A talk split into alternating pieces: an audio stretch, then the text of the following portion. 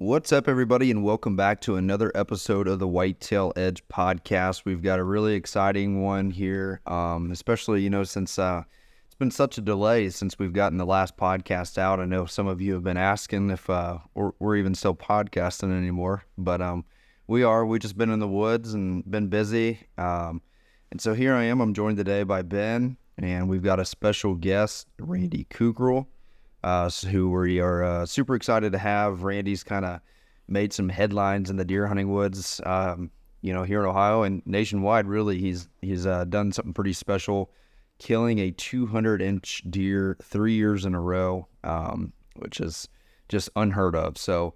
Uh, had to reach out to Randy and get Randy on, and just super happy to have you, Randy. Yeah, and, um, thanks for having me on. Yeah. So, how you doing, Ben? I'm good. How are you? I'm good. Yeah, no, it's uh, we appreciate you coming on, Randy, and it's uh, it's no easy feat what you've accomplished, um, and I'm sure that it's probably not come without its own drama of people accuse accusations and all that, which that always comes whenever somebody kills a big deer. You get your fair share of uh, BS. So but uh, we noticed in the last picture you took this year with the one that you actually had the game warden sitting right there beside you, which I thought was pretty smart. Yep. No, I had to cross the T's, dot the I's, and just make sure that everything is done right. And that was the first photo I posted because, you know, yeah. to squash all that from the start. To be able to get it three years in a row, I knew it was coming. And uh, I just figured, you know what, before I even do this, I'm going to make sure that we get it done right. Yeah. yeah. That was smart. But yeah, no, that's quite a feat. So, I mean, we appreciate you coming on and I mean like as you know as a big deer hunter and you know um I've been fortunate this year too. I killed a 200 uh, you know this year. Yep. so 212 and uh you know it's pretty cool cuz I know how hard it is to even find one. Like and to find one 3 years in a row that's an amazing feat to me. Yeah. Like they're, they're unicorns. cuz you you work harder to find them I feel than to kill them yeah. most of the time. it's the homework it's the legwork. It's not sometimes it's not even sitting in the woods. It's you know, watching your trail cameras, watching your cell cam, staying out of their, you know, home range and just sitting back and maybe just yeah. glassing, doing observation sits. Like you, you're big on that kind of stuff. Yeah. Is, you know, just one, you got to find them. If, if there's not a 200 inch deer there, you're not going to be able to shoot a 200 inch deer. So just finding one and being able to put mm-hmm. yourself in a position is, yeah. You know, it's like I've always said, you can't kill a big deer if a big deer doesn't live there. That's right. And you know, and, and I I'm not sitting here saying that everybody has to kill a 200 inch deer. That's not what this podcast is about. It's just basically to shed some light on a on a accomplishment, you know, to a, you know one buckeye to another. Like you know, right. we just think that's really cool, and so we appreciate you giving us first shot at interviewing you about it. And uh, you know, it's one of those things where,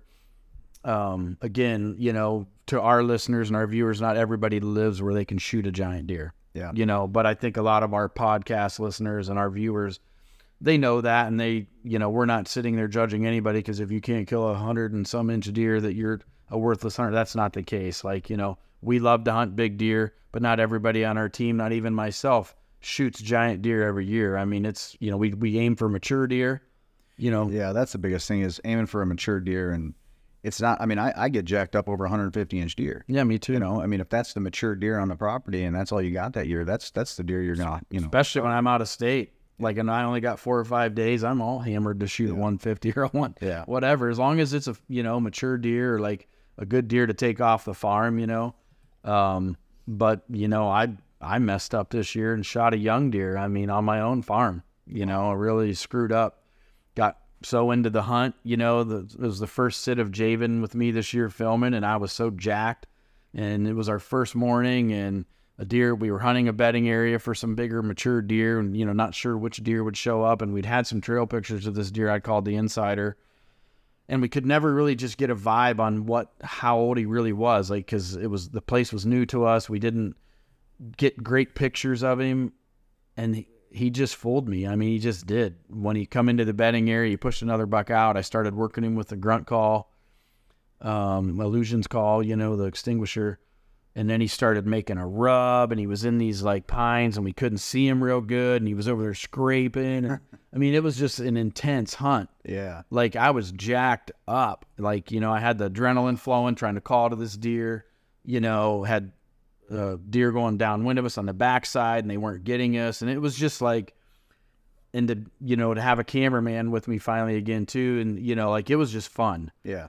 And so when the deer, like I was like committed to killing this deer, and I didn't even realize like I was I wasn't even paying attention, man. Like But it was deer- fun. It, was, great. Like it was great. So when the deer comes walking in, I can just see all these tines, you know, and I was pretty sure it was him, and I just blasted him, you know, at 20 yards with my bow. I mean, I let her rip, and I still at that point still thought it was a big mature deer. Like Right. I don't know, it was the first time I've been Googled eyed in a long time.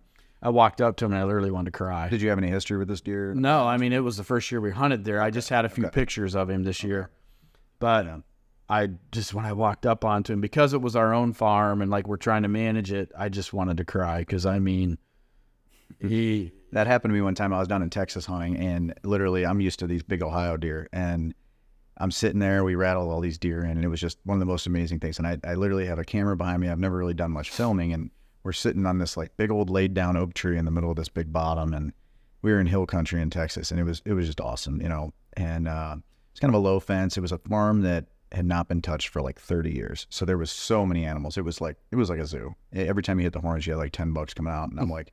So it's kind of like just sit back, pick and choose, and just like enjoy it.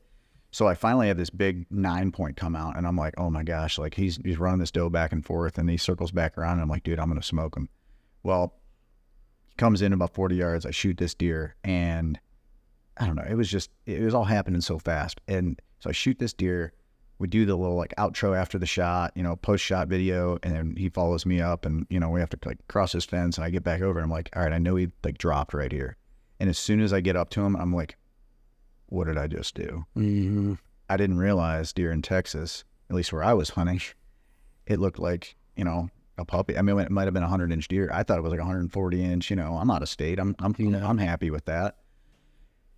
And I had to just, I said, all right, stop the video. 'Cause I, I got- my buddy's like, like, oh, I did the same we, thing. we all Jake. just like paused. I did the same thing, dude. I was like, I mean, now don't get me wrong. The deer is still, I didn't gross score him or anything, but I bet he's still in the 60s. yeah.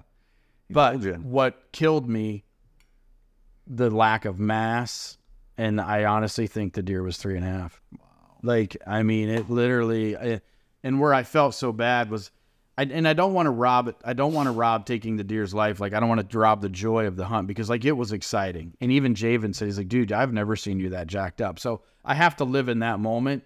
What I was sad about was that you know, and the neighbor could have killed it just as easy because where the deer was walking, that guy would have shot it like Right, two. right. Or, you know, I'm not saying he would have had the opportunity, but it could have very well happened. Who's not going to shoot 160? Yeah. So it's like, but the potential this deer had was just insane. Like, that was where I was so sad. Like, this could have been a deer that I could have, you know, one of us maybe would have been able to hunt the next year because what he grew from from one year to the next Yeah. because I didn't realize it truly until I killed him.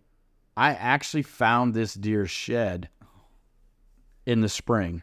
And I'm telling you, you cannot believe the difference. Like it's it's almost unbelievable. Well, that's probably why you ultimately shot it. I mean, you had no idea that. Well, yeah, I mean if I'd if I'd have really known like cuz I, I I even looked at that little shed sitting on the table the night before the house and I'm like there's no way that's that deer. I said it's got the same formation like the points, Yeah. but there's no way a deer could grow that much in one year. I've got an example like that too. I had a deer called Stickers for years, and he did the same thing. I found his shed on a corn pile, and he had a unique little like little nub on the end of one of his tines, and I just knew. And then, um, well, it was it was a little sticker coming off a G two, and I ended up I find this shed, and the next year we're just you know it's probably August. We're just getting cameras, plots done, all that, and this was man, I don't know, it's at least ten years ago now, and this deer shows up and he's just a mega. And i'm like there's no way that deer blew up from that. And then i hunted this deer every day for i don't know a month. And then i had an opportunity to go up to new york and hunt. I had a couple nice deer in new york which is rare up in the chautauqua lake area Mhm. up there. And uh, i'm up there hunting and I had, it ruts wide open up there. I'm sitting in a stand and this uh, i had this younger kid.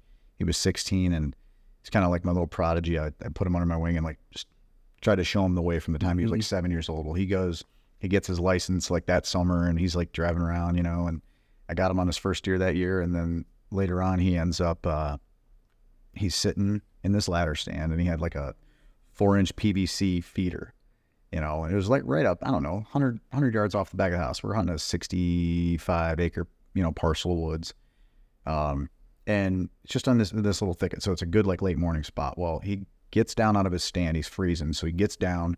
He carried a big, crunchy, loud Walmart bag of corn in there that morning, sets it under his stand, gets down, fills the feeder, climbs back up in his tree to grab his stuff. And as soon as he does, he hears something coming through the woods. He looks and it's stickers. The deer comes out, presents a shot at like 25 yards. He shoots this thing and he ended up hitting him a little bit back. Couldn't find any blood. Like, I think he was shooting like 42 pounds at the time. You know, young kid, didn't, you know. And um, he didn't really realize what he did. And then I came home that day and we found him the next morning, literally laid up right next to a pond, like head up against a tree, was like just resting his head on a tree. And literally I walk up and I'm like, you got to be kidding me. You got him.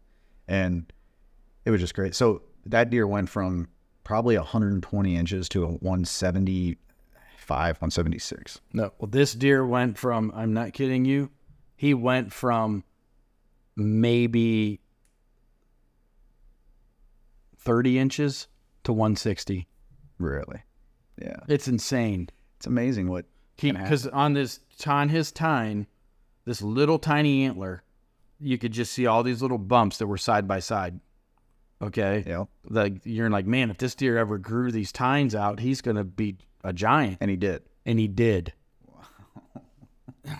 In one year, he went from like I'm talking a single little tiny antler you would give your dog to chew in the yard Yeah. to a 160 inch deer. Hindsight. Let me ask you this. Um, so on that particular farm, did you notice that other deer had a big jump, or was Wow. it, everything just seemed kind of average? I mean, didn't really know any other deer. Like that was the only shed that I'd found. Right? No, I found another one, but I don't know if that deer was there. But there was some big old mature eights. There's a few deer we never did see again that we had in velvet running around through this bottom. Like we just didn't see them again, and we're still not seeing them. Like, um, so I don't know if they've gotten killed or what. But this deer was there. Didn't I honestly didn't think I would see this deer because like we had very few pictures of him but I killed him 100 yards, less than 100 yards from where I actually found his shed in this bedding area. So it does make sense. Mm-hmm. But even I had cameras on each side of that, and I wasn't getting him a lot, like very little. Hmm. So like it just was kind of odd that I killed him first sit. We snuck into this bedding area, and I killed that deer first sit. Like it was odd. Did you have fun? Oh no, it was great, and that's what I'm saying. So like you know, I stopped the camera. You know, obviously Javen and I was just sick to my gut. Like I literally almost threw up, hmm. And it wasn't because I was disappointed in the deer. It was just what I felt like I had did. Because like I'm, you know, if it would have been my son or somebody that hasn't shot a lot of good deer, I'd have been hugging them, happy, whatever Yeah. you know and I, so i mean don't take this the wrong way guys if you're listening to like i'm knocking anybody that shoots that because that's not it it's just in the place of life that i've am and how many big deer i've shot Trying to grow mature deer. yeah and like what i'm what we're trying to do with this piece of land me and you know my two buddies that we own it together it's like i felt like i let them down too Yeah. you know, an opportunity. So, long story short, I I, ha- I really couldn't pull myself together to like give this deer a good interview. Like I literally said, man, I screwed up, and so I, I'm gonna have to like talk about that when I do the show. And I'm very open on my show with my listeners and my viewers. Like I don't hide things. Like I Right. if we mess up, we mess up, and I'm gonna talk about it. Like you know, and this is why I felt like I messed up, and you know whatnot. But I, I felt bad. Like looking back, I needed to get over myself and enjoy the moment. Like because I was so jacked up. It's like You gotta I have enjoy to the live moment. in that. You gotta enjoy the moment, but at the same time, like that's a good that's a good video to show people because they can learn from that. And Yeah. you know, I mean, obviously the the goal is for you know us serious hunters is to grow mature deer, and you know when that happens, I mean, we've all probably been in that situation. I know I have, and it's like, Yeah. how I let this happen? I think a lot of people are going to appreciate too, like, you know, with you having a show that you're just not going to lie about it. Because I think that'd be so easy for Oh, a dude, lot I- of us you know how to. many of the It happens all the time. What you see on TV isn't I've always seen- Your transparency is. Yeah, I've seen so many video hunters get down behind a small, tiny deer and try to say that it's a big, mature four-year-old. He was 13. Yeah, like you know, and you're just like, dude, we're not that dumb. Right. Like your listeners aren't that stupid. Don't Right. You know, so I'm not even going to try to do that. Like I'm just going to fess up, be like, look, this is what I did. Yeah. I was so jacked, and so I have to live in that moment. And it felt good to be that pumped up again. I just wish it could have been a different deer. Yeah. No, understood. you know, because like literally, this deer was going to be. I mean, think about it. If he grew that much in one year, imagine. and you said about th- three and a half. I'm guessing he's three. What if he was only two and a half? right? You, not exactly.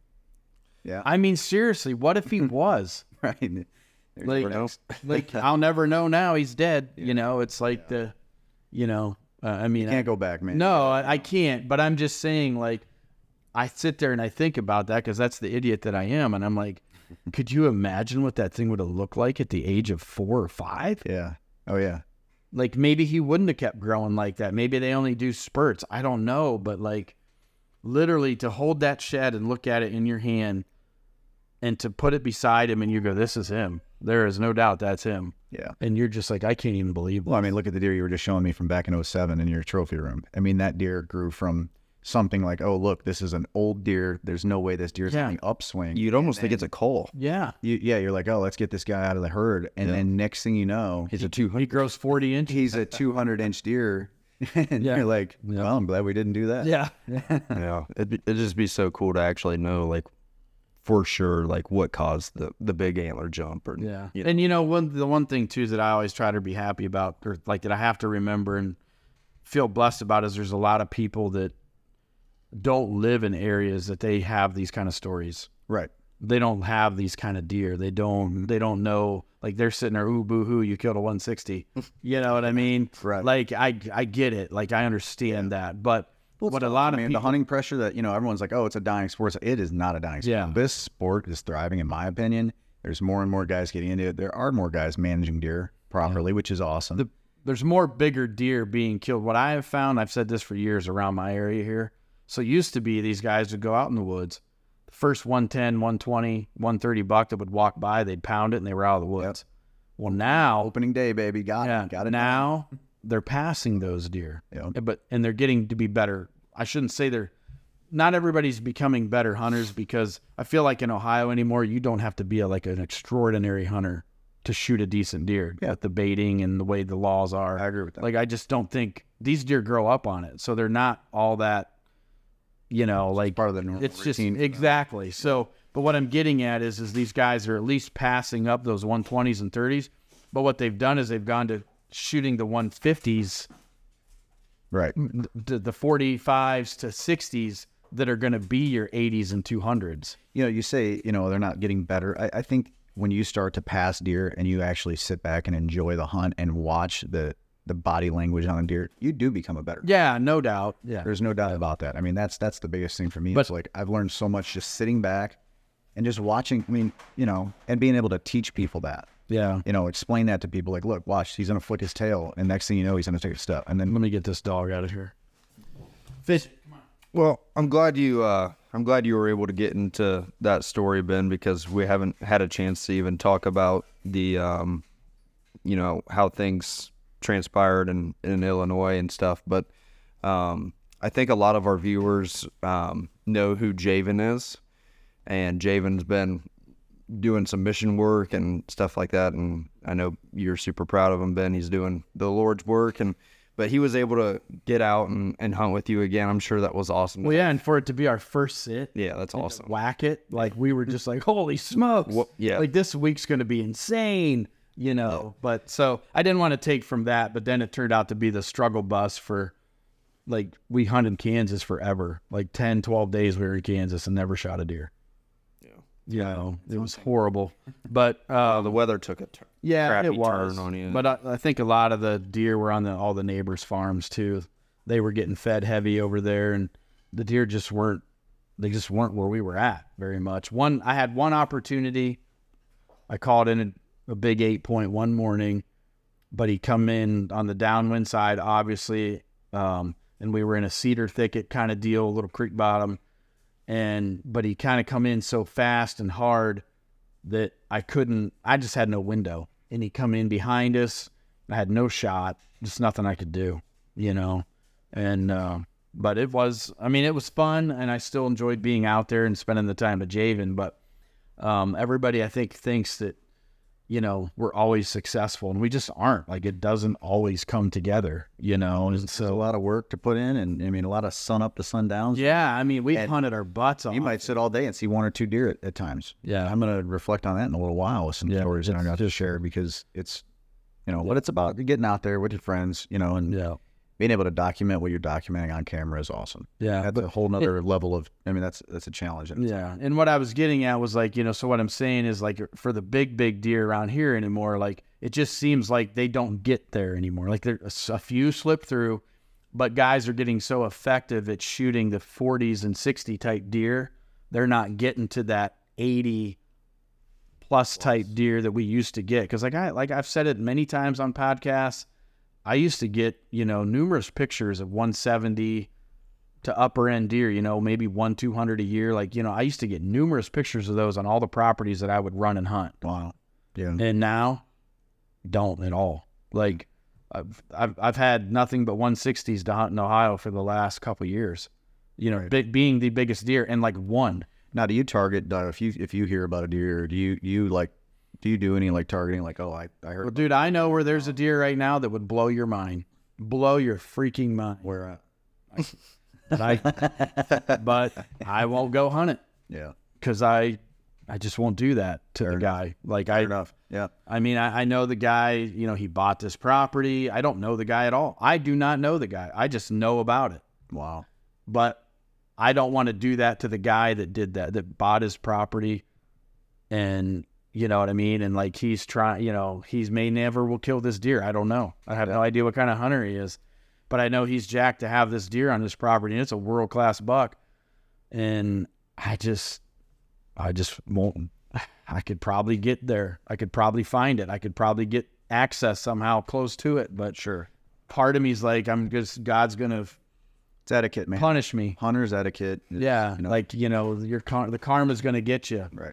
Because I know people do it to me. I literally know they do it to me. Literally seek out where I'm hunting, try to get close, try to, you know, and makes it tougher. And and it's fine. It, I've dealt with that for years. That's just part of being who I am. Um, Yeah. but I'm you know, feel that same. yeah, you'll get it. And like, that's why I said before we started this podcast, man, be careful on the closing, disclosing too much because you don't want to give up all your cards as far as because you're not, obviously not doing anything illegal. It's just everybody has a way of finding deer and things like that. And so, like, you know, I feel almost like sometimes you got to hold some of it close to your chest anymore. And, you know, me being a show, I try to give as much information as I can to help my viewers be better hunters. Um, but I also want to try to help younger guys have good ethics and understand that, like, you know, I mean, there's been times I've heard about a big deer in an area and I'll go start like nosing around. Um, but I guess each situ- situation's different. Yeah.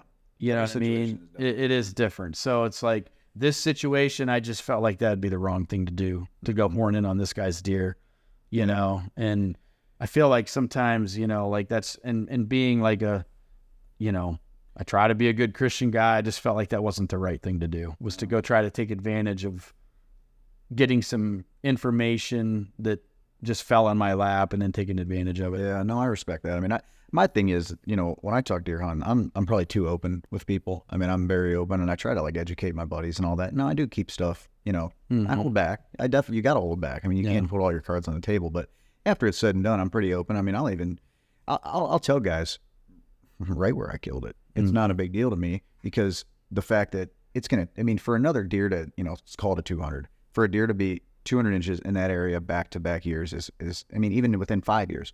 I mean, these are unicorns, Yeah. and, and there's something you know genetically with these deer that you know got them to that point. Yeah. It's not easy to grow. Not every deer is going to be a 180 plus inch deer. Yeah. And that's what people got to understand about these three deer you killed. They're not even close to each other. No, no, I, I find these deer. Um, the first one was I, I the first one's what kind of fueled the fire, and um, you know I was you know I'm gonna get into the story a little bit if it's all right. Yeah, Let's ahead. let's take one step back real quick and just a quick introduction. Okay. Yeah. So So then we'll get in. then I want to get into the three, just so people have an idea of who you are and where you're coming from. Well, we could, well, what we could do is you could edit this, but like you could have him do that at the end to say, I'm Randy and this is my background. And then, Yeah, I mean, whatever. Okay. because we've already been talking for half an hour. yeah. Yeah, I mean, it's no like. I mean, you know, you just came up in, with the bass fishing, and you know it's pretty cut and dry, I guess, the bass fishing circuit and stuff like that. And then, um, When you're a landscaper, a landscaper every you know by trade you know on a, on a daily but um yeah i'll just I'll, I'll get to do it now you know so i'm you know i'm randy Kukral northeast ohio growing up there all my life and uh you know i've always been into the outdoors since you know i was young young age my dad got me into the, you know the hunting and fishing game like really young and um you know he did his part he got me in he you know he, he taught me the way and i feel like i kind of you know took off from there and just kind of kept going and going and going and um you know i had some man, some amazing hunts with him that kind of taught me, you know, and, and my dad didn't know everything about deer, you know, Yeah. but he knew that none of during do. during the rut, you know, you got to rattle, you know, you've got to, you know, you've got to rattle, you got to grunt, you got to, you got to call these deer, and you know, and, and I guess you don't have to, but I had some hunts where my dad's like, hey, you're gonna go out with me, you're gonna sit. I saw this nice, you know, eight point last night. You're gonna sit underneath me in this frag mighty and you're going to make a bunch of noise and you're going to rattle these horns. And when I say stop, you're going to stop. And then when I tell you to start back up, you're going to start up again. And I literally hit the horns twice. On, and then this deer comes in. I watch my dad. I'm underneath my dad's tree stand and I see him smoke this, mm. this deer. And it was awesome. Like he wraps his, he's shooting a crossbow and he wraps his arm like around this tree because it's like the deer's standing like in front of the tree where he's in between two trees, wooden tree stand, platform, whatever and he's standing between the two trees and he wraps his arm his left arm around the tree to grab the other side of the crossbow and he puts it on it smokes this thing it runs like 20 yards i hear it crash he's freaking out in the tree stand i'm underneath him and i can vividly at probably nine eight nine years old remember this whole situation and it's like that fueled the fire for me and ever since then i was like let's go like you know so it's it's so unique how you know like because i can tell you every detail of you know my first turkey or my first deer. First rabbit. Like yeah like the the the fine details too and it's like Yeah. i have an awful memory. I can't tell you what happened yesterday. Yeah right. But i can tell you the exact details of you know the first turkey the first deer or my first buck like it's just amazing how ingrained that gets into you and i th- i don't know it's just it's special but Yeah. um so anyway now yeah here you go now we can um now we can get into the bread and butter. Like I want to talk about what everyone wants to hear about, what they came to this podcast for, and that's that's the three two hundreds. Yeah. So I guess, well, let's just get into it, man. I mean, it, it all started back in, man, I would have to say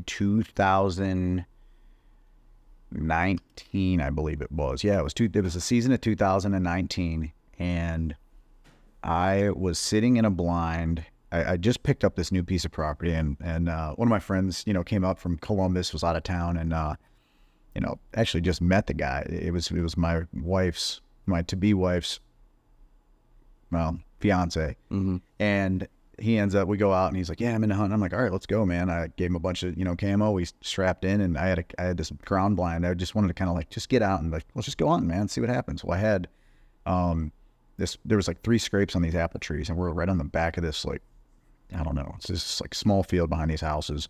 And, uh, we're just going out to have fun. Well, I pulled a card when we get in the blind and I look at this because I've never even like, I knew there was a ton of deer there. I pulled a card and I'm like, are you kidding me? There's a, you know, couple hundred and sixties. There's a deer that's half this body size of these 160s. That's 160 plus. And I'm like, are you kidding me? And I'm like, okay, this deer's like three and a half. Kind of the same story Ben just kind of went through. And I'm like, oh my goodness. You could just see all these little stickers starting to grow. His brows are awesome. Everything's incredible on his deer. And I'm like, oh my gosh, if this deer makes it another year, he's going to be an absolute giant. So, kind of fast forward through that season, like you know, he I, I keep getting pictures of him. Um, I'm not thinking anything too crazy of him yet. Like I definitely gave him the pass, but I'm like, he's got to make it still. And um, you know, it's pretty. I mean, there's there's some big timber around there. There's some, you know, there's some, you know, three, four, five hundred acre, you know, it's probably 400 acres, you know, of you know big timber, and then there's some residential areas. Well, I lost sight of him, you know, um, kind of getting late in the season. Well, the next season he shows up, and I'm like, oh my gosh, like now the deer's obviously a little bit bigger. He's 180 some inches, and I'm like, man, we got to do something about this deer. Well, And at that time, like, what's the biggest deer you've killed? Um, like, how big is a 180 looking to you at that time? at the time, I've shot some high 170s, you know, prior to this. Uh, no, I, I I had one 180. I had a big a big 180 with a big drop back in I think like 14, 13, 14, somewhere in there. So you know what you're looking at. Yeah, I do. And um, so I end up, I'm sitting there and I'm going through these photos the next year and I'm like, wow, that's incredible. So then I start, you know, getting into the cell cam game. So I got like, you know, four or five cell cams. I'm watching this deer. Well, at the time, some of them bigger, you know, 160 inch deer turned into like, you know, probably 165, you know, and I ended up letting a buddy go in and he shot one and pretty good hit, but he it, it, it wasn't a vital hit, and this deer ended up. We we kind of kept track of him for, man, I don't know, a month, and it got all the way down to. uh It gets all the way down to. uh You having fun over there? it's all right. It's part of it.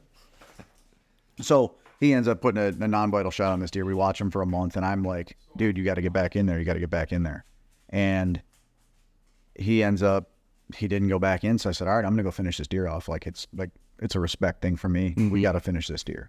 So I go in first sit, sitting there probably 20 minutes before dark, and here he comes. And I'm like, oh my gosh, it's about to go down. And my wind's not in my favor. Like it's blowing right up into him. Well, he hits my wind and takes a hard right, and he's kind of coming from right to left to me now. And he's about to book out of there. And I had a shot at like, you know, 35, 40 yards on this deer, shoot him, smoke him, just total massacre. I mean, I could just see it on, there was a little bit of snow on the ground and it was like, oh my gosh, like awesome, got him. So I get down about 20 minutes later, I take one step and the, it's getting cold, you know, a little bit of snow and it was just like crunch. As soon as I did that, I heard him take off. I'm like, oh my goodness, like, Ah. you know, and he, last, last spot I saw him was about 100 yards away. Well, right where he was, he must have just stood there. And Anyway, I give him overnight. I don't do any tracking. I'm like, all right, I'm going to go back in in the morning. We'll handle it. There'll be snow on the ground. We're going to find this deer, no problem. So I end up going back there in the morning. We track this deer. It does a big loop, comes right back, and the blood comes right back past my tree stand. And he's in. He's laying in a creek right under my stand. Oh wow. Coyotes bumped him a bunch that Yeah. night. Um, didn't get into him at all, but I mean, you could just see tracks. I mean, there was coyotes were all over him. Um, but so I ended up shooting that deer, and I, I get up to him, and I'm like, "You got to be kidding me! I shot the wrong deer. It was his twin that I've never seen before, and he ended up being a 152 inch deer. You know, I thought, you know, I thought it was the 165. You know, whatever. I mean, literally, brow tines are identical. I mean, he was almost a spitting image, and uh, so we end up getting a few more photos of this deer and then he drops his his rack like the first or second of January and I'm like, oh, this ain't good. And I never seen him again after that. So I guess that's kind of the end of that story. So that's 2020. Had a good year. I mean, 150 inch deer. I'm Yeah. very I'm happy with that. And then we get into 2021 and now it's game on. Like So this is the 165 deer that you were thinking you shot. yeah, so Okay. I, I thought I shot a you know So what a blessing in disguise this turns out to be. Well, yeah, I really would have rather shot the 165 and finished him. I don't. I think that he just kind of died of infection or something like. Oh, okay. So Yeah, so I didn't- The story's not going where I thought it was going. No. So so we we never saw him again. It was done. Okay. So, um, fast forward to you know that shed season in 2021. You know it's probably February March, and I've got some cameras out. Well, my cameras end up stop transmitting, and it's it's February March. Like I'm focused on work, landscaping, fishing. Like I'm I am not focused on you know deer at all. Well, I go in and I find I pull the camera out and I just go through the SD card, and I get a picture of a guy walking past my camera with a shed. And I'm like, son of a gun. And you can tell distinctively that it's diesel. And we're going, this is my 2021 deer. And I'm like, you got to be kidding me. And uh, I looked and looked and looked and never found, I couldn't find any sheds for this deer. I mean, I looked pretty hard after, like right around this time this guy was out there. And um, there was a lot of tracks, you know, people walking around. Well, I never ended up finding that any sheds from him. Well, it turns up a kid, a little like seven year old kid, finds one like in a bedding area. That him and his grandpa were just walking around, and they they find the other side. So there's two sheds out there floating around. That one day, hopefully, I can get my hands Yeah, that'd be but, cool. Um, so then we're you know we get into hunting season. You know I've got probably 15 to 20 cell cams out all over the place, and this deer really can't make a move without me knowing kind of what's going on. I was just kind of like going deer crazy. Now I've got this deer showing up like every from July on, he was regular. Like I, I, I was like, dude, it's gonna it's gonna happen early.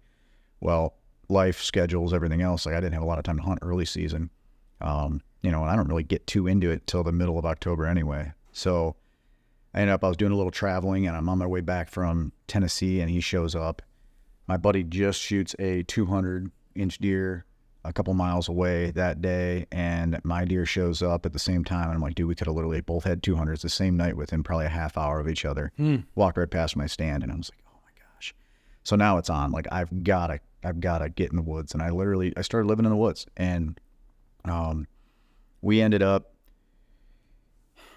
I had I had a couple pieces of permission around this uh, property. It was like a probably a hundred acre block, and I had a piece that was probably ten acres. I had another piece that was um, maybe 12 or 15 acres. I still have it. And there was another parcel that I really wanted to get on. And it was like 20 acres. And I knew that was his bedding area.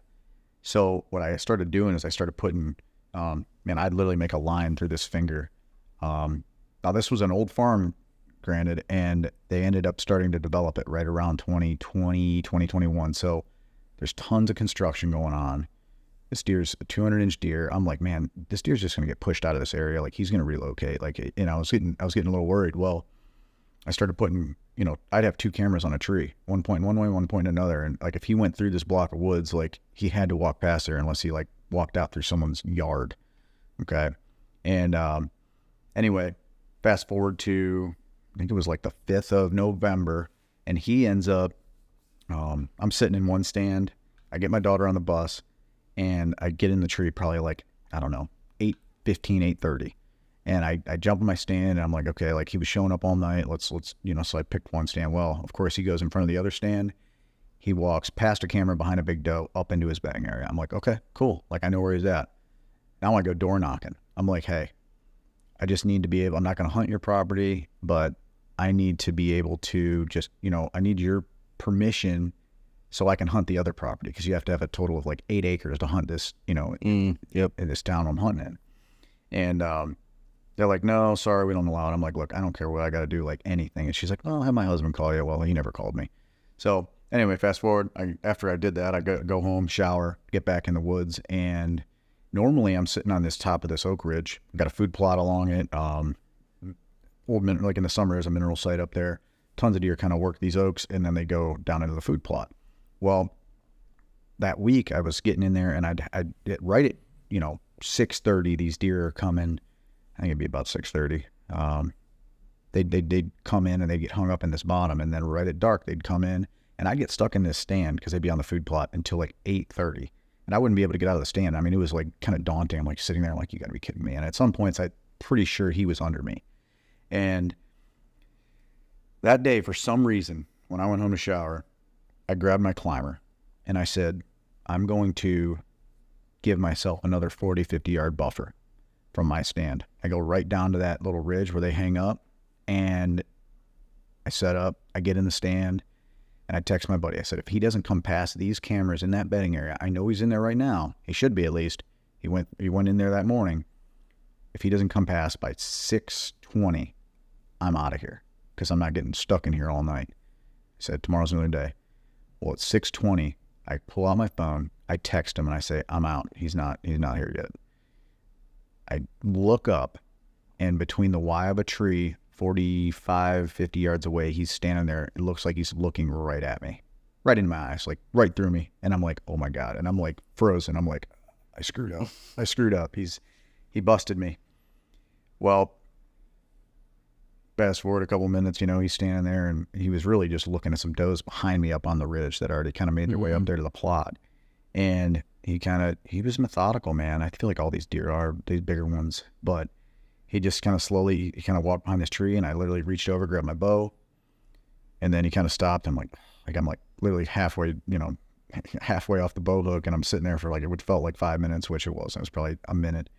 And then he starts taking another step and he got into a lane and I literally it happened pretty quick after that. I just he started walking pretty fast and I stopped him, smoked him, ran maybe 10 yards, did the back pedal, landed like kind of went up on his back legs, landed on his back. I Oh, was man. done, and I was like, "Oh my god, you got to be kidding me!" And I'm like, call my dad. I'm like, "Dad, you're not gonna believe this," you know. And so that was kind of the first. That's that's the first 200. That was diesel. He me- ended up measuring out at 210 and seven eighths, and that fueled my fire. And I'm like, you know, I go down and I do this big video with Toby Toby Hughes with Buckmasters, and he's like, "Yeah, can you do it again?" I'm like, "Man, there ain't no way." You know, like uh, this is the deer of a lifetime. Like, is you know, you know, maybe maybe one day.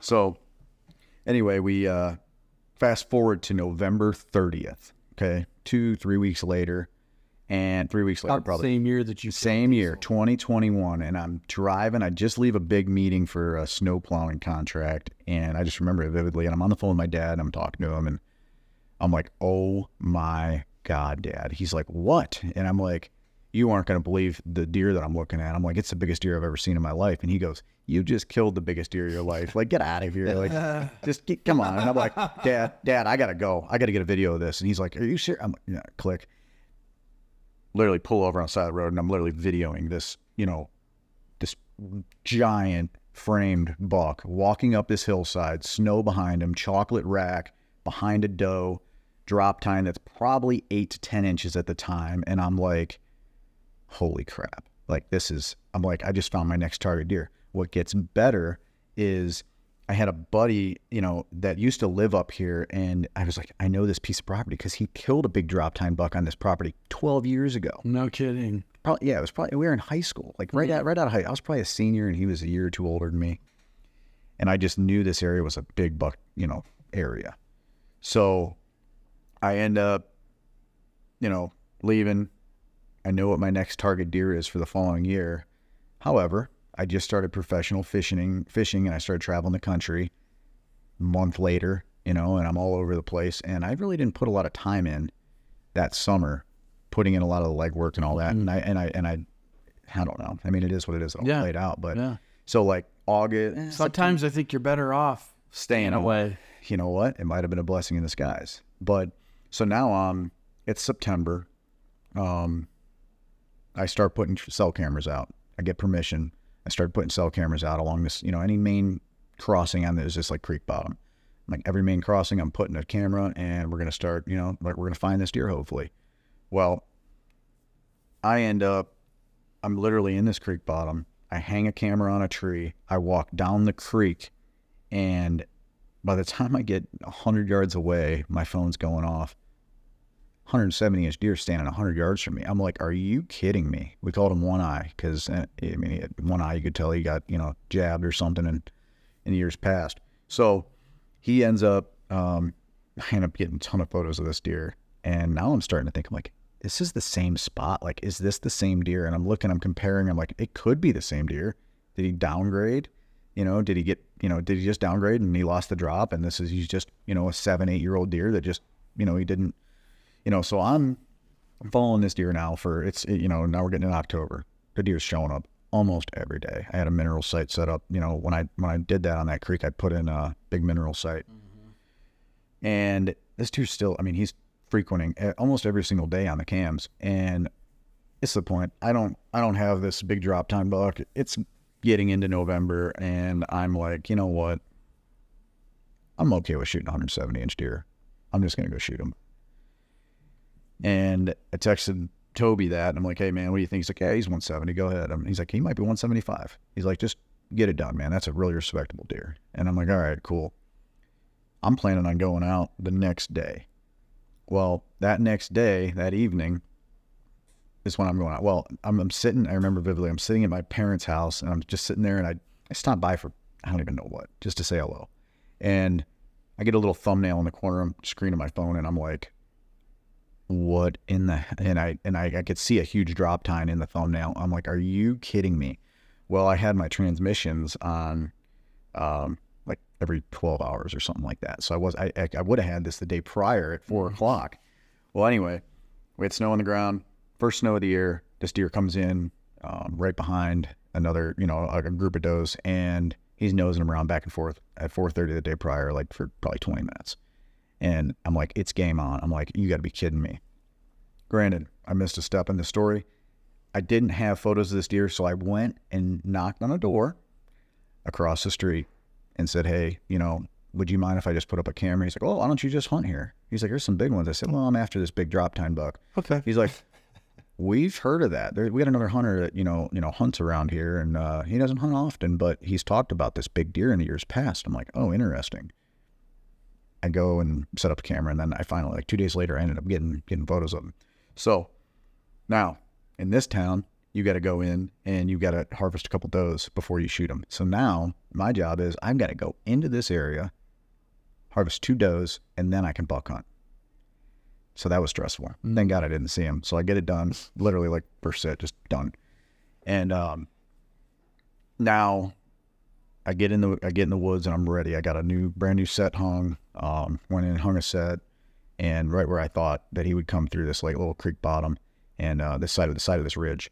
And I get in there and a couple small bucks are running around me, and next thing you know, here he is. He's standing in this thicket, just kind of just Oh. methodically, just shaking his head. I remember his rack. I mean, it was it was a wet day. We had a big front coming in.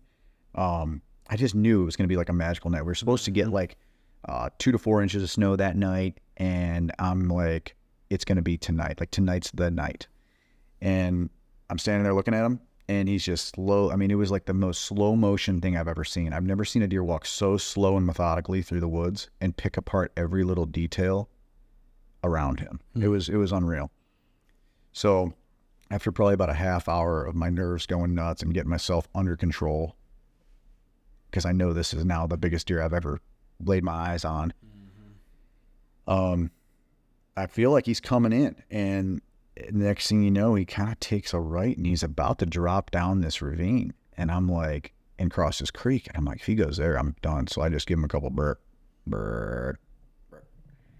He stops and slowly turns his head like over his back, and he looks back, and he slowly turns his body, and then he he ended up coming in and I got in. He came into about 25 yards. He was going to come up to the top of this, you know, ridge and kind of see what the hell just, you know, this is his house, you know.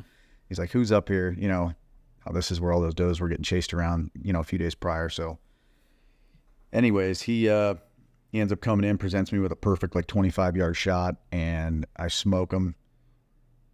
Blood everywhere. As soon as I make the shot, I can see it. And uh, kind of, he runs and then he kind of stops, walks away, and I'm like, "Ugh, what the? And and and, like, and then I, I lose sight of him. I can't see him. I'm like, I don't know. I I feel like I smoked him. I know I did. And um, anyway, long story short, I end up backing out, and I'm so scared. I'm like, if you know, if I don't get this deer before all the snow comes in, now as I shoot the deer, it's starting to snow, and I'm totally freaking out. I'm like, we're supposed to get you know two to four inches tonight. I don't want to bump the deer and lose them potentially. Um, so I ended up That's probably a busy night for you too with snow. Oh yeah, yeah. So I got a huge snow snow operation as well back home. So it's like everything all happens at once. You know, it's a snowball effect. But no pun intended. but anyway, so I end up.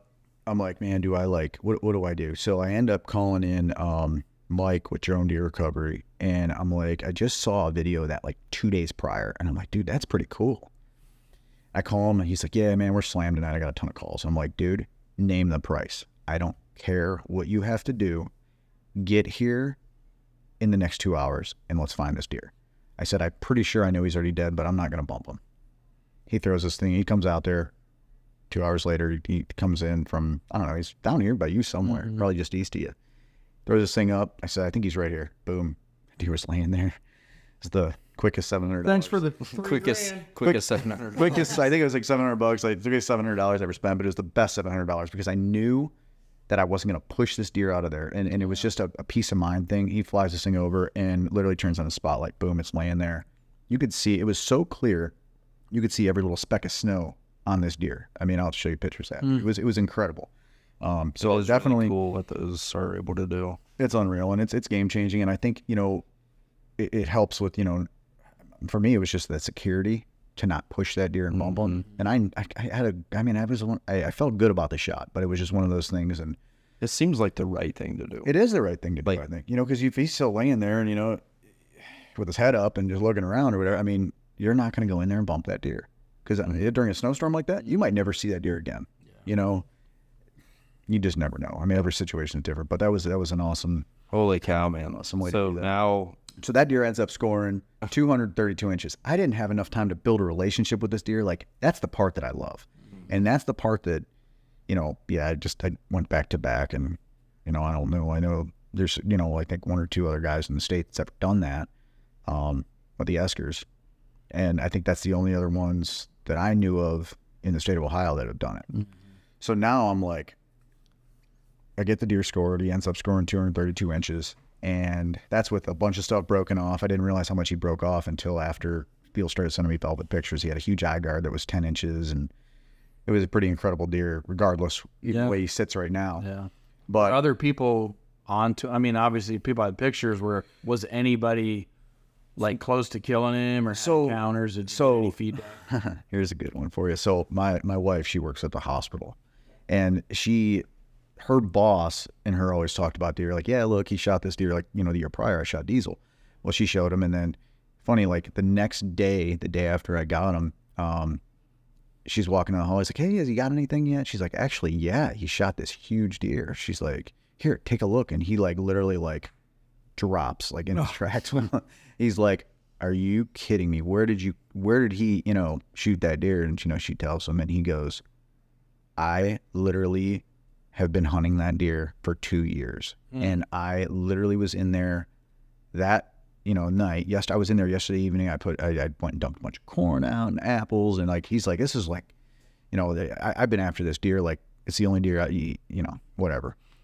So finally, I caught up with him. We got to talk, and he sent me a bunch of, you know, his trail cam photos and um, pictures in velvet with the eye guard. And then, you know, it's just you shoot a deer like that, and then he's more well known than you think.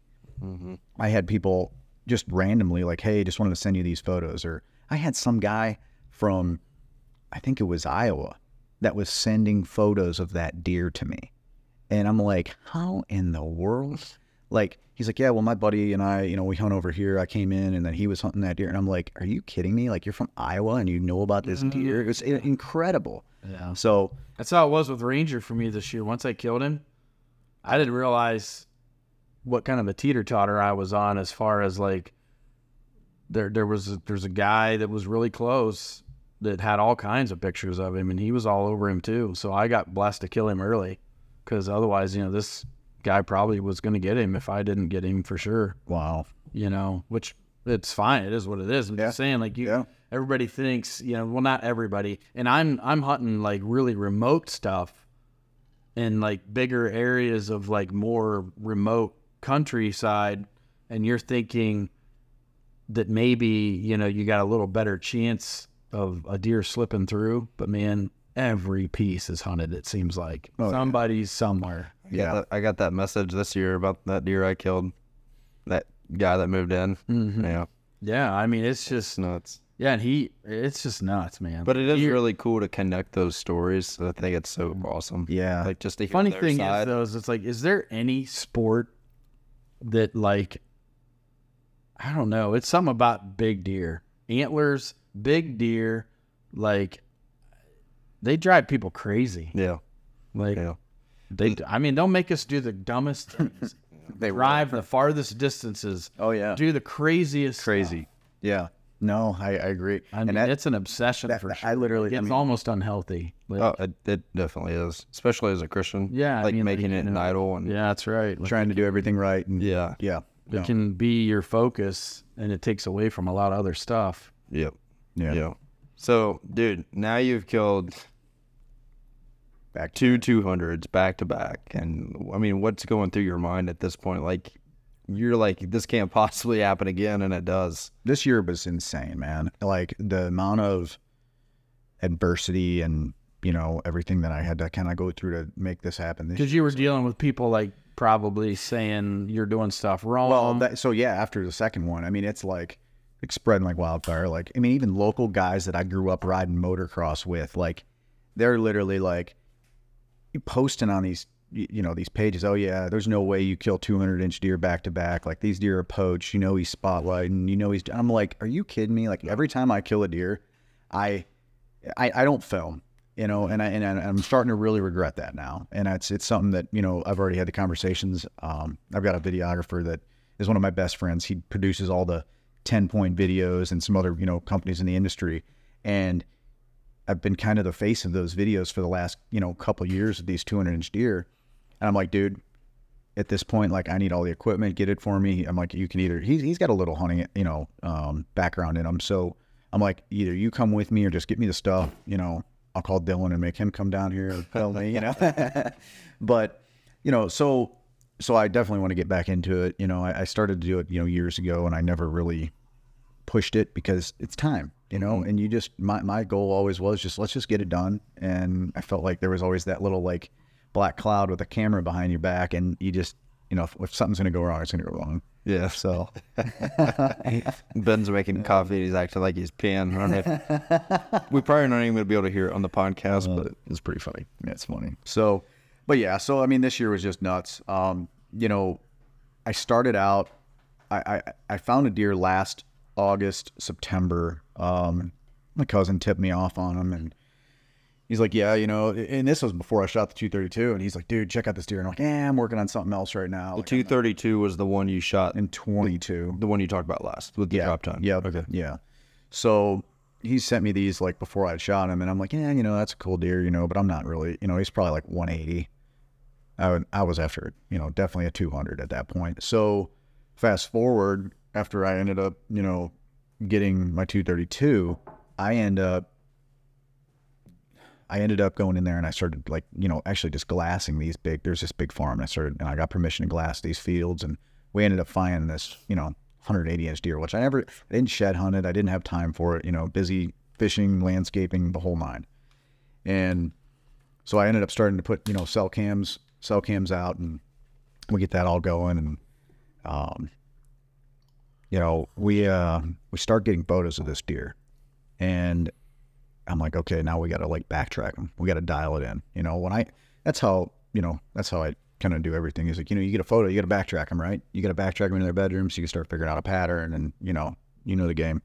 But ended up getting photos of this deer and I'm confident, like, we are going to get this done like early season. Like, I wish I could hunt velvet because I got him dialed in Mm-hmm. and he's here. Let me show you a photo of him. You're gonna be like, "Are you kidding me right now?" So this is a hundred and eighty inch deer, or the last one you shot. The the year prior he was. So then we fast forward to this this summer. We you know we're, we Yeah. got him pretty dialed in, Gotcha. and somebody then goes on Facebook, the old Facebook, and posts this photo.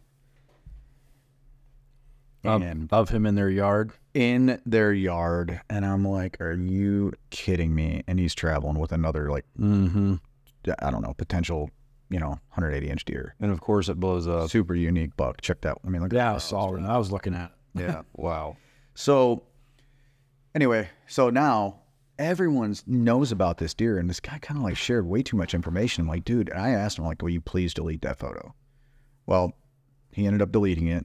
He got to the point, I guess, he had people like sitting in his driveway. I was gonna say, guaranteed, like he didn't know what he was bringing on himself. No, and this is a pretty well off dude. He's got people sitting in his driveway, like, hey, like, you know, I'll, I'll pay you for this waypoint, you know, and like, anyway, finally it just like kind of all like quieted down, but it didn't because now there's all it, like there was already pressure on this deer. Now there's a ton of pressure on this deer, and I, I don't know. I mean, I, I just had to deal with it, you know. So we we were you know we're, we got this huge mineral site out. These deer are coming in there, they're hammering it. I mean, we were throwing out apples, things like that, and when it got closer to season, and he goes and he sheds his velvet.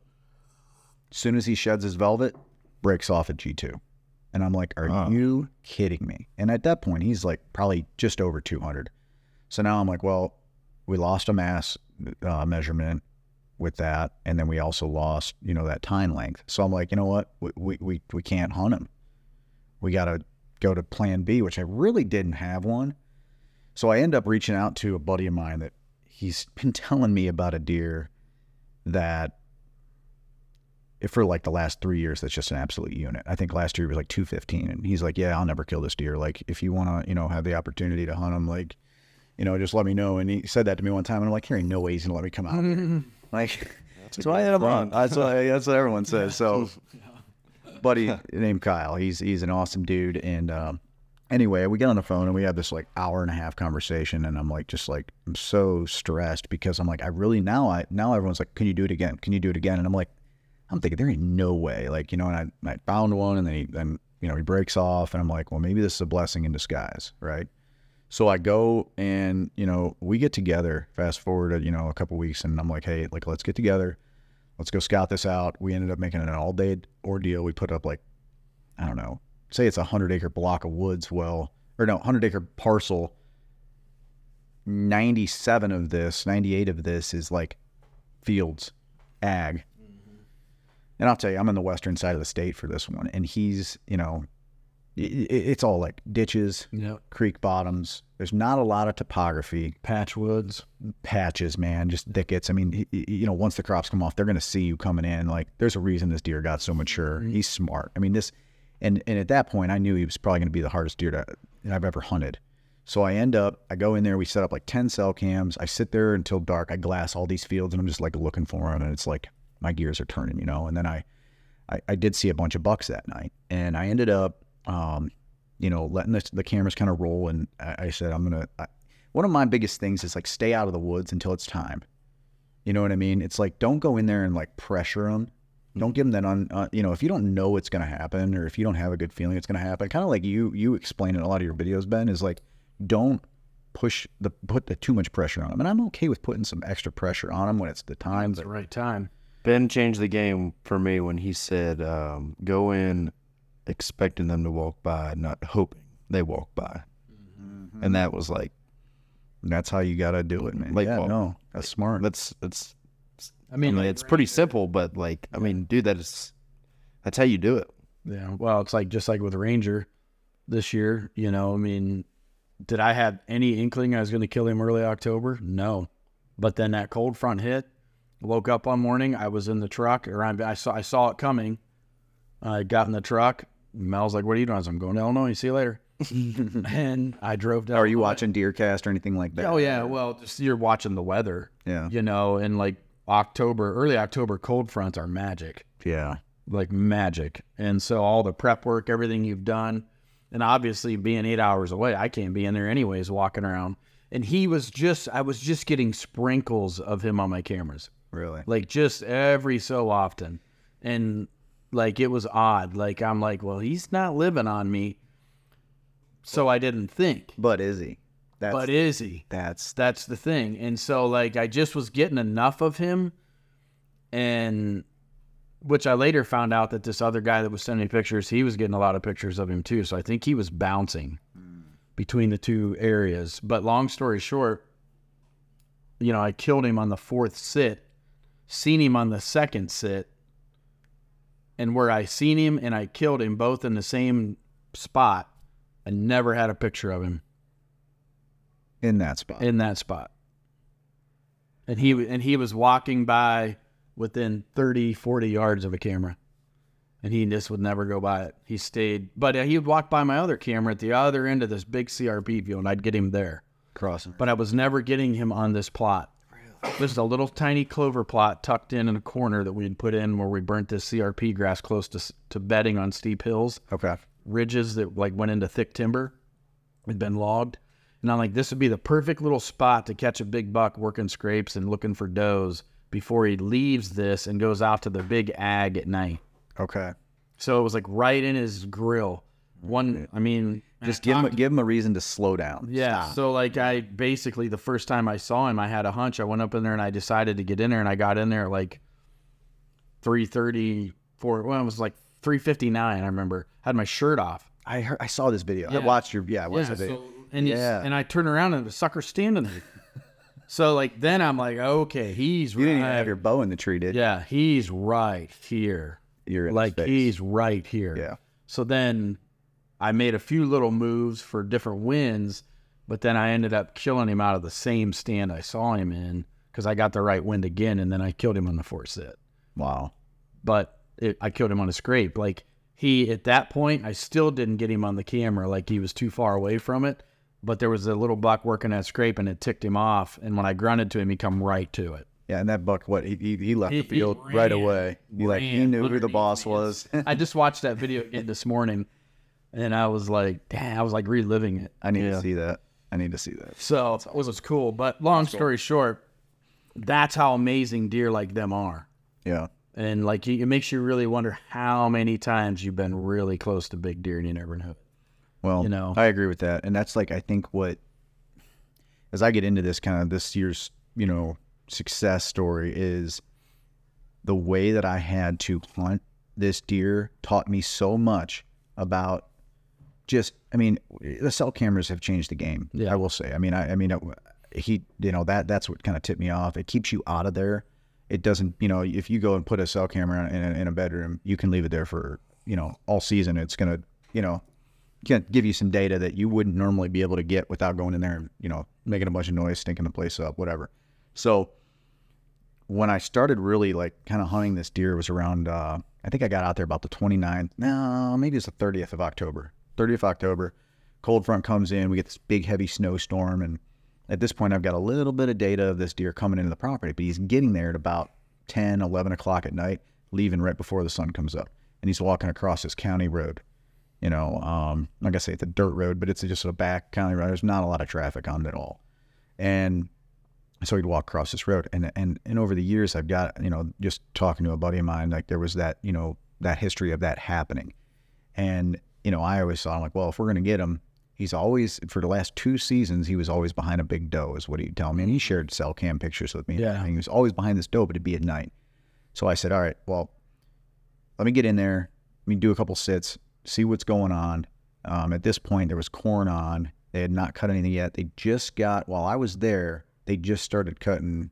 The, originally, when I put the first 10 cameras up, they just got done cutting the beans. So it was cool. You know, they're cutting the beans. I'm able to kind of like go out there and there's deer all over these cut bean fields for the next, you know, probably week or two. So everyone's probably getting a good look at these deer. But I ended up, um, I sat there and I wasn't seeing the, I mean, I was seeing a lot of deer. I mean, I was in this awesome pinch draw. They're coming down this ditch line right into where I'm at. I'm hunting scrapes. I'm a huge scrape hunter. And I'm hunting, there's like five or six main, like big scrapes with the trees just destroyed. I'm like, dude, he's here, you know. They were there before I put the, you know, mm-hmm. cameras. When I, I mean, this is mid October and these trees are just destroyed Thr- thrashed. and the history that was there was unreal. I mean, you could tell. I mean, it's just like a Old spot. rubs, old scrape, like big scraping in the same spot every just year. old. There's these like black walnut trees that are probably only like three, four, five inches, but they're all there's so much history on them. They've been rubbed and rubbed and rubbed and rubbed. It's like mm-hmm. signposts, you know. Yep. So anyway, I ended up putting some cameras like on the edge of the yard, and you know, there's this like little like meadow, and I like literally anywhere that they could cross the road. So I finally get photos I'm crossing the road. I'm like, all right, I know where you're going. So then I go, I'm like, all right, I'm not gonna kill this deer here. There's probably a very slim chance I'm ever gonna get this deer here. I said, I got to get out of here, and I've got to go knock on doors. And I and I get to knocking. First guy I go up to, I'm like, hey, look, like probably not gonna hunt your property you have like no woods at all. But do you mind if I throw some cameras like along your driveway? He's like, I mean, if you want to, he's like, do what you want. He's like, you can hunt here if, if you want, but again, I don't have much. You know, he's got like probably two trees you can even put a tree stand on. I'm like, all right, cool. So then I go to the next, you know, house down, and uh, a little nervous. You know, it's a very, very nice. You know, it's a very nice house. You know, probably a million dollar home, and I'm like, man, these people are gonna think I'm nuts. I walk, I pull in there and I, you know, knock on the door, and the wife comes out, and you can tell she's in a rush, or she's just felt really awkward, and it, she's like, um, yeah, you know, I, we don't really, you know, you know, I started getting in my spiel. She's like, I got to go to work. It's always hard when a woman answers the phone or answers the door. It's like that's not really what you wanted because they don't make the calls typically with stuff like that. Yeah, well, she did make the call on this one. So when we get into this, so like, If so they do, usually it's a no. Yeah. So I got lucky, man. I kind of explained my situation. I said, "Look, I've shot back to back. I'm after a deer that I've been, you know, I've got I've got some serious history. I've never hunted him, but I know the history of this deer and I know that he walks through your yard every single day almost." She's like, "Really? We've never." She's like, "Well, we have seen one really nice one." I'm like, "Well," she's like, "You know, I got to go to work talk to my husband." So I get talking to him. He's like, "Well, I don't think it'd be an issue, but I need to like me and me and my wife need to have a conversation and you know, normally we don't we don't let anybody on this property and it's just kind of a little like Yeah. they got a little hobby farm kind of going on. Really cool cool property. And um so anyway, next day um, he's like, "Yeah, let's uh let's meet up." He texted me and he's like, "Hey, let's meet up uh tomorrow at 11 o'clock." So I sat in the stand till 10:30 got my truck, walk across the street, and pull in, and he's, hey, I, I got to reschedule. I'm like, son of a gun. He had a, whatever, he had to run. So next day, we're on 11 o'clock, on my stand. You know, at that point, you know, it's about 10.30 in the morning. Get over there 11 o'clock, and he says, yeah, come on in, let's talk.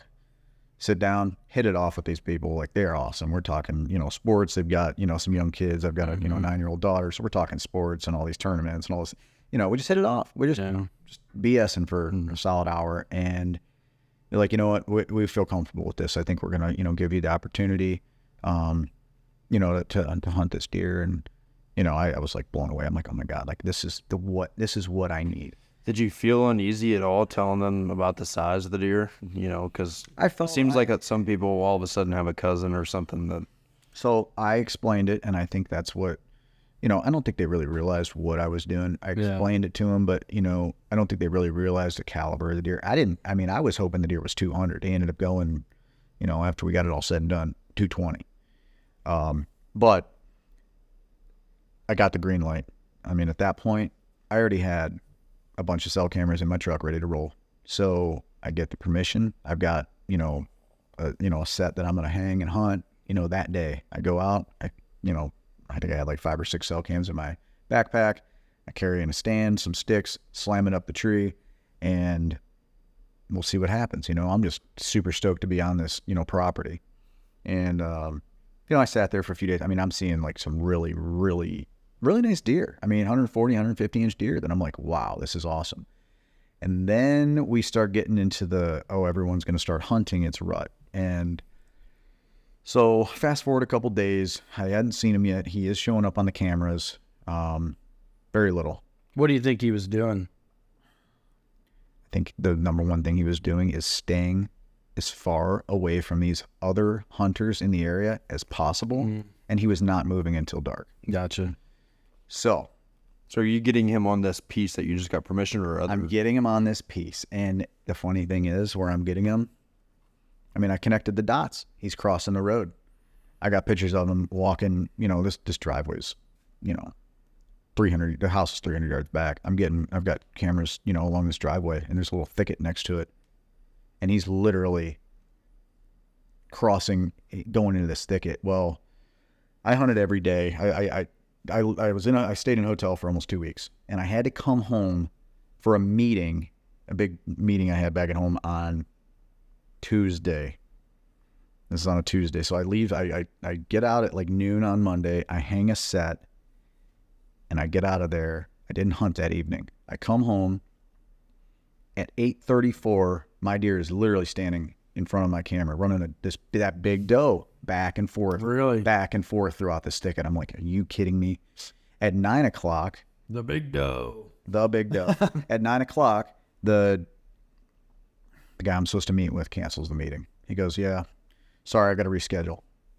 I'm like, are you kidding me right now? you could have been hunting. I'm like, dude, it literally would be a done deal. I'm like, this is that was my yeah, that was my opportunity. Like, so I end up, I'm like, dude, I'm out of here.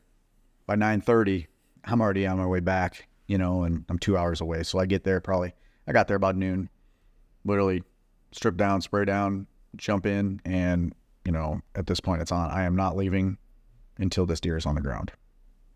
And I ended up sitting I, I'd get into this stand and I, I, I'd sit there from literally I'd get in probably 30, 40 minutes before, you know, sun up and I'd sit, you know, 20, 30 minutes after, you know, it got dark. And it was, it was the most daunting, long, you know, days, you know, and this is like, you know, I ended up getting them on, a, on Friday, but it was tough, man. And, and when I, when I, I'm going to go back to the pressure, the hunting pressure was like the hardest thing is because even before I had went home for that little window, I mean, I'd be sitting in my stand. I'd be on the edge of this green field, neighboring property, but I'd be watching all these deer.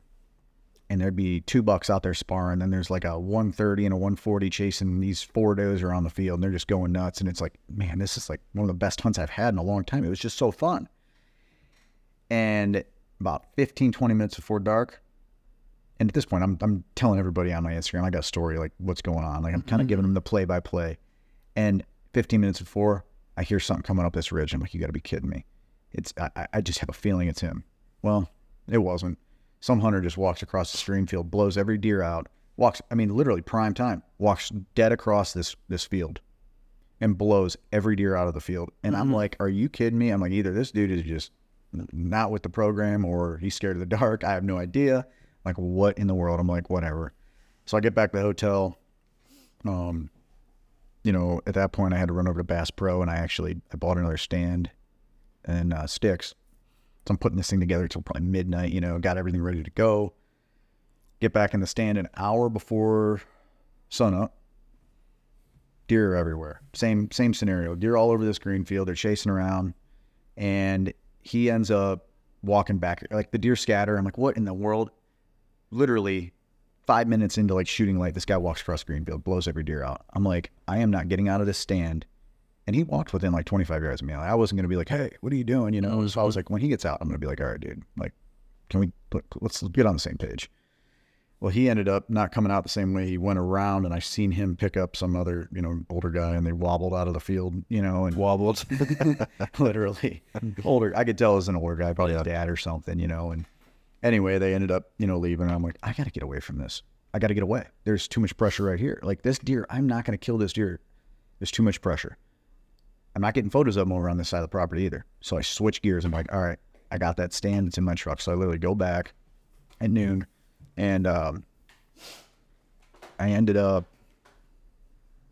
ended up going back and and hanging another set. And I think that was the key. I didn't tear anything down. I still haven't torn anything down. I need to go back and get all this stuff out of the wood still. But um, I ended up doing this like three times throughout the week, and I would just take another stand, set it up, and I wasn't in there making a bunch of noise, tearing stuff down, making uh, and just slam it up, get in and out, be quiet, and I get back in the saddle on Tuesday. Was it? Was it Tuesday? Yeah, Tuesday. I get back in the saddle, and that evening, I had a guy out in a ground blind. I had a decoy out. There was on the property behind me, and I'm like, "You got to be kidding me!" Like, got a decoy out there. He's rattling. I'm like, "Whatever." Like this guy, there's no way. So that morning, the next morning, I get in. I'm like, "All right." Not as many people I feel like hunt mornings. I get in there, and he ends up rattling 15 times before 9:30 in the morning. How far away are you? From? 40 yards from this guy. so at this point, I'm like, and I've met a few people around there. So I ended up, you know, messaging one of the farmers and I was like, dude, like, is that you? He's like, no, you'd know, you, you wouldn't hear me where you're hunting. And I'm like, oh, okay, cool. He's like, it's my buddy. I said, well, tell him to stop rattling. Like, just this time of the year, like, Just for a little bit. just just yeah, give it a little break for a minute. You know, I'm like, dude, you don't need to be. It's not like full blown rut yet. You know, they're just getting going. So he ends up, he rattled 15 times before 9:30, and he left. And then 15 times. I'm not kidding you, dude. I've got videos on my phone. I'm like, so at that point, I was like, I started screwing with him. I'm like, grunting at him. I'm like, you know, snort wheezing at him. I mean, like. And I just got done watching a video from Chris Brackett. He was like, just shut up in the woods. It was like one of those, like, he's like, dude, the deer aren't talking. I've been in the woods nonstop. Like, just, so I literally sent a video to this guy and I'm like, send this to your buddy and tell him to watch between 22 and 24 minutes. Like, he needs to see this. I was so frustrated. But, and then I'm like, all right, whatever. So at that point, I think it's like, what? Like, it's Wednesday. And then Thursday is like kind of the same thing. I had a guy out in that plot again with a decoy and sitting in this old, you know, it was like a gravity wagon sitting in there. And, I'm just like, I cannot get a break, dude. Mm-hmm. And I don't really have. Wonder that deer was even around. Well, come to find out, he was. But I mean, I ended up getting a bunch of photos, like people all around there after I shot him. I ended up getting a bunch of photos. But anyway, you know, so now it's like, all right, whatever. So now Friday morning comes around, and I'm like, all right, fresh start, let's do it. And at whatever, just at sunup, I hear the thunder. Just someone's got i mean it literally sounds like 180 inch sheds just smacking them together. And I'm, they're about 100 yards away from me. Totally different spot. Totally different property that i didn't think anyone was even hunting on. And i'm like are you freaking kidding me? And then they rattled like three or four times that morning but like loud. It wasn't like rub your horns together. Like it was like a full-blown like brawl. And i'm like dude it isn't even gonna happen. I'm getting frustrated. And i end up pulling out my uh, phone and i sent a text to a buddy and uh, an acquaintance I'm doing some work for, and I text him like, "Hey, I'm still out here chasing this one," and I sent him photos of the deer running past my camera on Tuesday, and he ends up um, you know, I, I I text him and I send him a picture of my spot and I literally go to put my phone in my pocket and I look up and he's standing there in front of my camera. Just like your first one. And he's standing in front of my camera and I'm not kidding you right now, Ben. You can literally see a picture of the deer standing there and I'm like sitting there like this with my phone in my hand, like in the picture. and I'm like, are you, you gotta be kidding me. And here, where's it at? Here he is. Look, there's a photo. Right over his back. you can see my phone in my right hand. I can. I'm like, like, what are the chances? You know what I mean? Holy crap. So, I gotta see this. you know, you know, I mean, and it literally, it's just like that. You know, we live for this. You know, we hunt, we hunt, we hunt, That's and it's like do. that. They it's like that. They appear, and it's like that three seconds of like, oh my, and it literally happens so fast. Well, that's how it was with him. And I turned around with my shirt off, getting ready at four o'clock. I just happened to turn, look back, and there he is standing Incredible. on the edge of the CRP, just standing there.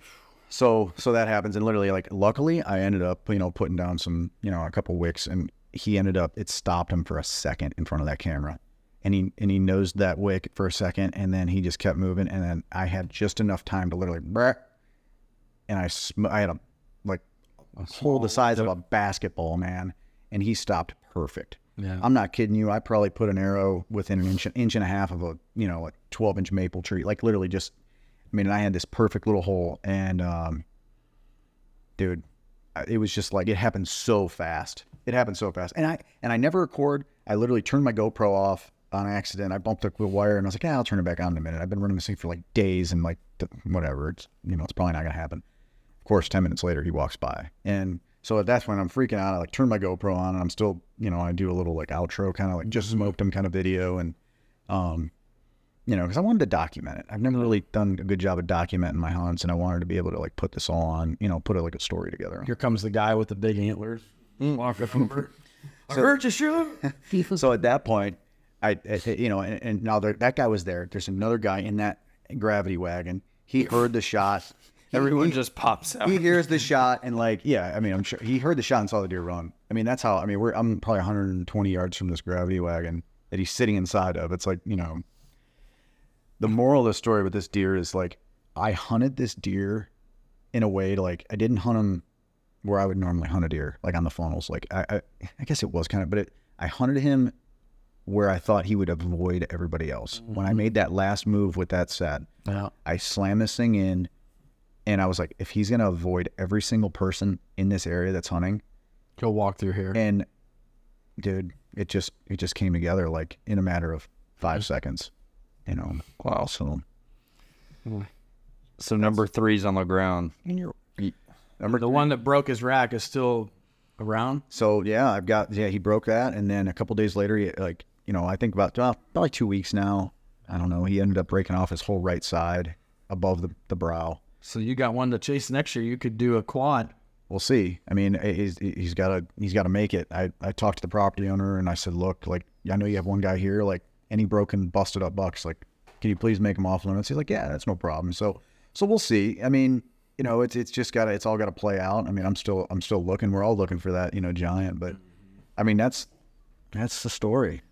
What's it? I mean, what's it been like now? I mean, I know you caught some heat after the second one. I mean, I imagine the third one's Well, I, even worse. I, I took that photo with, you know, I, I number one first thing I did before I even tracked the deer, I, I called the game warden for that county and I said, hey, look, I need you to come here. And he's like, ah, we don't really do deer tracking with people. I said, no, look, here's the situation. He's like, man, we're slammed right now. I don't think I can make it. I said, sir, anything like if you give me five minutes of your time, I said, I'm pretty confident that I know right where he's at. And um, I, I mean, right where I shot him, there was there was already blood everywhere, you know. So I was confident, and he's like, "All right, give me 20 minutes." Now, like an hour later, he showed up, and anyway, we walked back there, and he was he literally only went about 95 yards, I think. You know, was what we, you know, wow. that was it. But it's been, you know, I I, I just I knew I had to do that to just kind of cover my butt because I didn't want to deal with that, and you know, but I'm, I'm just starting to be able to like sit back and enjoy it. Like it was a, it was a rat race for a minute, you know, trying to get everything done, I like get a score on them, and Living in a hotel. that was something, man. Wow. I don't wish that on anybody. you know, Man, what a feat. I mean, yeah, yeah. It was uh, it's something that I don't know. I mean, I don't know. I don't think anybody's ever done it that I know of. Yep. Three for three. Um, Not, I don't know anybody. but So the first one was scored what? two ten and seven eighths. Okay. Number two's two thirty two, and this one went two twenty and three eighths. So like 663 inches of antler and three deer in three years. Jesus, it's unbelievable, man. Wow. And I don't really hunt out of state anymore. You know, like I, I kind of want to now. I'm like, I'm like, man, I want to do this again. You know, Yeah. it's like, you know, I'm trying to focus my energy on next year already. Like the Mhm. next day, I was literally out hanging cameras and Mhm. making adjustments. Like now, two days later, I was out, you know, hanging stuff. So it's just it's it's putting in the work, man. Putting Yeah. in, you know, putting in the hours, trying to understand what they're going to do this year, so you can maybe make a prediction for next year. And yeah, So the fishing's kind of taken a set, back a little bit. it's I'm pushing it to the side right now. Yeah. I, I you know I've enjoyed traveling the country. I fished with the NPFL for you know a couple of years, and uh, I took this past year off to chase a 200, and I'm glad I did. It was kind of nice to not be in that rat race, running running around the country every you know four to six weeks, and just living that life, and just being able to sit back and just enjoy the family time, the time in the woods, and not you know not be running around and. Yeah. I think at some point in, in life I'll go back to it, but right now I think it's just you know I think the deer thing's kind of taken off. I think that's where I'm gonna kind of focus my energy right now. Right. Well, what a blessing, man, and uh, thank you so much for for hopping on with us. And I look forward to seeing what can happen next year. And um, wishing everybody a, uh, a, a s- Happy yeah. I'm gonna drop this. I'm actually gonna drop this probably tomorrow on Thanksgiving. so yeah, yeah. happy Well, Thanksgiving. that and I was going to say too, like everybody, you know, this is Black Friday sales right now, so all of our sponsors, most of them are running really good deals right now. Novix, Black Blocker, um, Black Sure. Widow, all of them are pretty Yeah, much. So Everyone's running it. yeah. just pay attention. Um, snag up if you some want, hot deals. Yeah, if you want some good deals right now is a great time. I saw Blocker had stuff up to sixty percent off today. Really? Wow. So Novix is running 25% off site wide, um, which is the best sale of the year. Uh, Miller's Gun, I know they're doing sales right now. It'll be closed tomorrow, obviously, but uh, the new Prime bow's out. So if you want to check the new RVX out, go shoot it at Prime. It's an awesome bow, or go shoot it at Miller's, I mean, or wherever your archery shop is. Yeah, you shot a 200 with one, right? Yep. Must be an awesome bow. Oh yeah. Then I shot a two, three and a half year old 160. well, listen, Ben. I It kills appreciate giants and babies. I, Ben, I, I appreciate you having me on. I've looked up Yeah. to you, you know, over the years. You've always just been this like guy in the industry that I've always looked up to. I know we kind of you you were doing some things up in my neck of the woods. Yeah, that's where I grew up. when I was young, and I've always, you know, there's always been this like mystery Ben Rising, and that, you know, to be able to sit down and like share some stories and talk to you and share some knowledge. And Oh, he's just an old logger. Look at my day. no, I appreciate the opportunity. There was a lot of rumors about me up there in that area. Oh, I'm sure. Well, you've dealt with it. Oh, yeah. I mean, just because. And I wasn't even killing 200 inchers. I mean, you know, I was just killing good deer every year, and people can't stand it. Yeah, People literally cannot hack that. yeah, I agree. They think you have to be doing something wrong. Makes a lot of people angry. Yeah, it really does. Like angry, angry. Like, why are you so mad? Sweat equity, boys. Well, Randy, thank you again, man, and uh, Thank you guys for having me. Yep, happy Thanksgiving to everybody, and uh, hopefully we can kind of get back on track a little bit with some podcasts. And there's tons of stories that I I want to get out there. Uh, the, the team's had a heck of a year, so I want to get some of those stories out. And um, yeah, so hopefully you guys are hearing from us a little bit more. But um, thank you for- Appreciate all of you. Yep. Thank you for tuning in to another episode of the Whitetail Edge podcast.